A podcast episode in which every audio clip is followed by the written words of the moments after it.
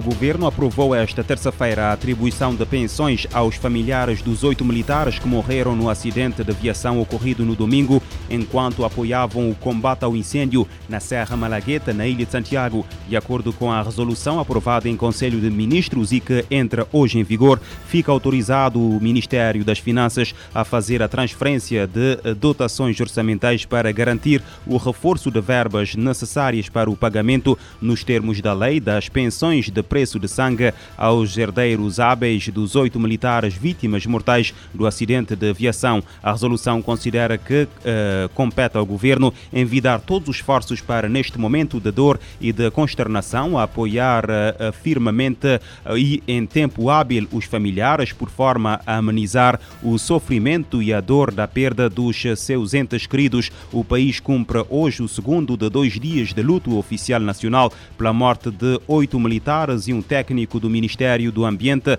durante o combate ao incêndio florestal que destruiu cerca de 200 hectares. Em causa está o combate ao incêndio que deflagrou no sábado na Serra Malagueta e Figueira das Naus, interior de Santiago. Na tarde de domingo, uma viatura das Forças Armadas despistou-se, acidente que provocou a morte a oito pessoas, tendo ainda morrido nestas operações um técnico do Parque Natural da Serra Malagueta. O chefe do Estado-Maior das Forças Armadas, António Duarte, garantiu na segunda-feira que está em curso uma investigação às causas que provocaram o acidente.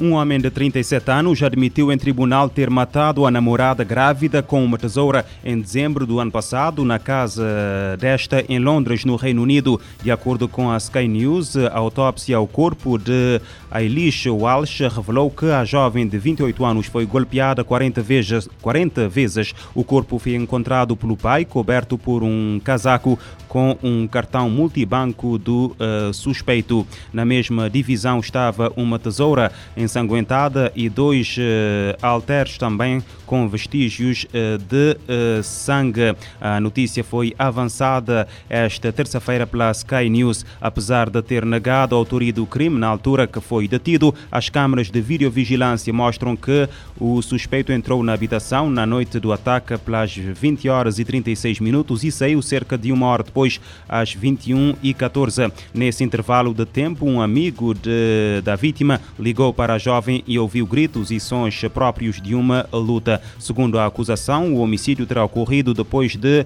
Eilish ter tentado colocar um ponto final no relacionamento devido ao facto de o um namorado ser um uh, frequente consumidor de uh, drogas. A 10 de maio será lida a sentença. O Corpo Nacional da Polícia de Espanha está a investigar a alegada violação de uma mulher depois de ser drogada num bar em Palma, em eh, Maiorca. De acordo com o jornal eh, local Última Hora, que cita fontes próximas, o caso aconteceu na madrugada do passado dia 24 de março. A mulher de 34 anos estaria com um grupo de amigos num bar quando começou a sentir-se mal eh, e decidiu ir para casa. No caminho, segundo a denúncia, o suposto agressor interceptou-a e a acompanhou até a casa. Já na residência, o homem violou-a e depois roubou-lhe um computador e um telemóvel. A mulher acordou já no dia seguinte, seminua, e foi a um hospital para realizar exames. As autoridades estão agora a investigar o caso e analisar as imagens obtidas por câmaras de videovigilância para tentar chegar ao suspeito. A polícia moçambicana deteve um homem na posse de 80 quilos de droga no distrito eh, de Macufi, na província de Cabo Delgado, norte de Moçambique. O anúncio foi feito terça-feira por Noémia João, do Serviço Nacional de Investigação Criminal em Cabo Delgado, durante uma conferência de imprensa em Pemba, capital provincial. O homem foi interceptado quando transportava droga num carro em resultado de uma investigação lançada há três meses. O Cernica presume que a droga 42 2 quilos de cocaína, 34 quilos de uh, anfetamina e 4 quilos de heroína, seja proveniente das ilhas Comores e tinha como destino a província de Nampula, no norte de Moçambique. Organizações internacionais colocam Moçambique na rota de diversas rotas uh, de tráfico de droga, sobretudo com origem na Ásia e a atravessar o Oceano Índico. As autoridades da Angola e da República Democrática do Congo manifestaram recentemente a sua preocupação com o aumento do tráfico humano através das fronteiras comuns e decidiram criar o Fórum Regional Transfronteiriço com vista à troca de informações sobre o trabalho que ambos, lado, ambos os lados estão a realizar. Sem avançar números absolutos, os dois governos reuniram-se na semana passada na cidade de Dundo, província angolana da Luanda Norte, no encontro com a necessidade de um maior controlo das fronteiras na agenda. A pobreza e a desigualdade social eh, são também apontados como responsáveis por esse aumento. As autoridades angolanas admitem que mais de 200 pessoas foram nos últimos cinco anos vítimas do tráfico humano no país, mas os números podem ser bem maiores, principalmente por falta de acordo nas fronteiras. A reportagem é da Voz da América. Luiz Abuta, porta-voz do primeiro Fórum Transfronteiriço organizado pelo Ministério da Justiça e Direitos Humanos de Angola, com apoio da Organização Internacional para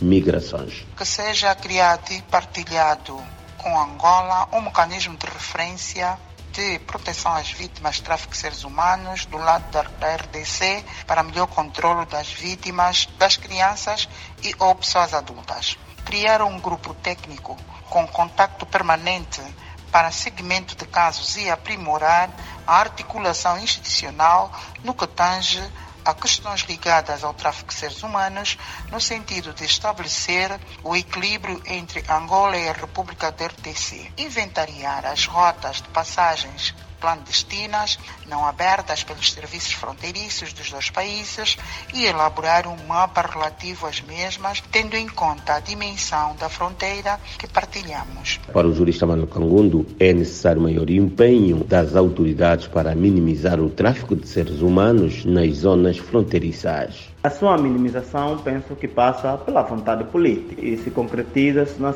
na criação de condições bem como de fortes medidas de segurança a nível da fronteira que divide os dois países. E quando eu falo na vontade eh, política, isto porque os políticos têm noção disso, só que como muitas vezes são os próprios políticos que têm interesses em consensos, interesses secundários nisto, daí que eh, não só não criam medidas de segurança ou condições de segurança, como muitas vezes inviabilizam né, as condições de segurança que já existem neste e noutros locais.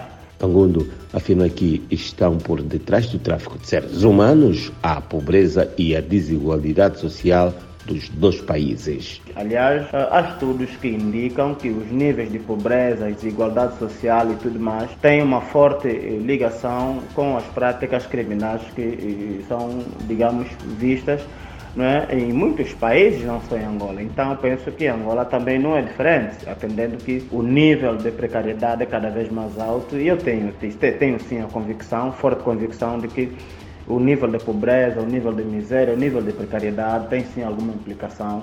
A Voz da América tentou contato com o porta-voz do SIC geral, superintendente Manuela Laiwa, mas sem sucesso. Kokimkuta, Luanda.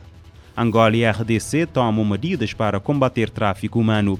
O presidente ugandês promete ratificar a decisão dos deputados de 21 de março em penalizar a homossexualidade com pena perpétua ou pena de morte em caso de repetição dos atos homossexuais. O chefe de Estado alega que a África deve salvar o mundo do que qualificou como uh, degenerescência e uma grande ameaça e um perigo para a procriação da espécie humana. Uma marcha foi organizada organizada esta terça-feira perante a Embaixada Ugandesa na África do Sul. A repressão da homossexualidade no Uganda preocupa a Associação Moçambicana de Apoio às Minorias Sexuais uh, Lombda. O diretor executivo da organização, Roberto Paulo, alega mesmo estar-se perante um caso assustador. Esta notícia chegou-nos com alguma preocupação porque de facto ela representa um grande retrocesso por aquilo que são os ganhos que o mundo tem estado a conquistar no que tange a promoção dos direitos humanos.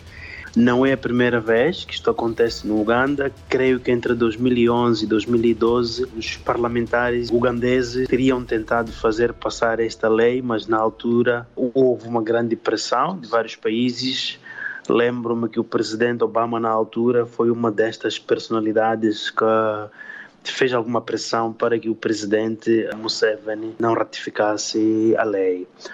Então é assustador, porque infelizmente não é só o caso do Uganda. Temos informações de que o vizinho Quênia também uh, há ali algum movimento mais ou menos a mesma tendência. É de lamentar bastante, numa altura em que boa parte dos países estão a fazer progressos consideráveis no que tange à promoção dos direitos LGBT. E um destes países, uh, deixe-me sublinhar, é Moçambique. Lei que reprime a homossexualidade no Uganda é denunciada além fronteiras.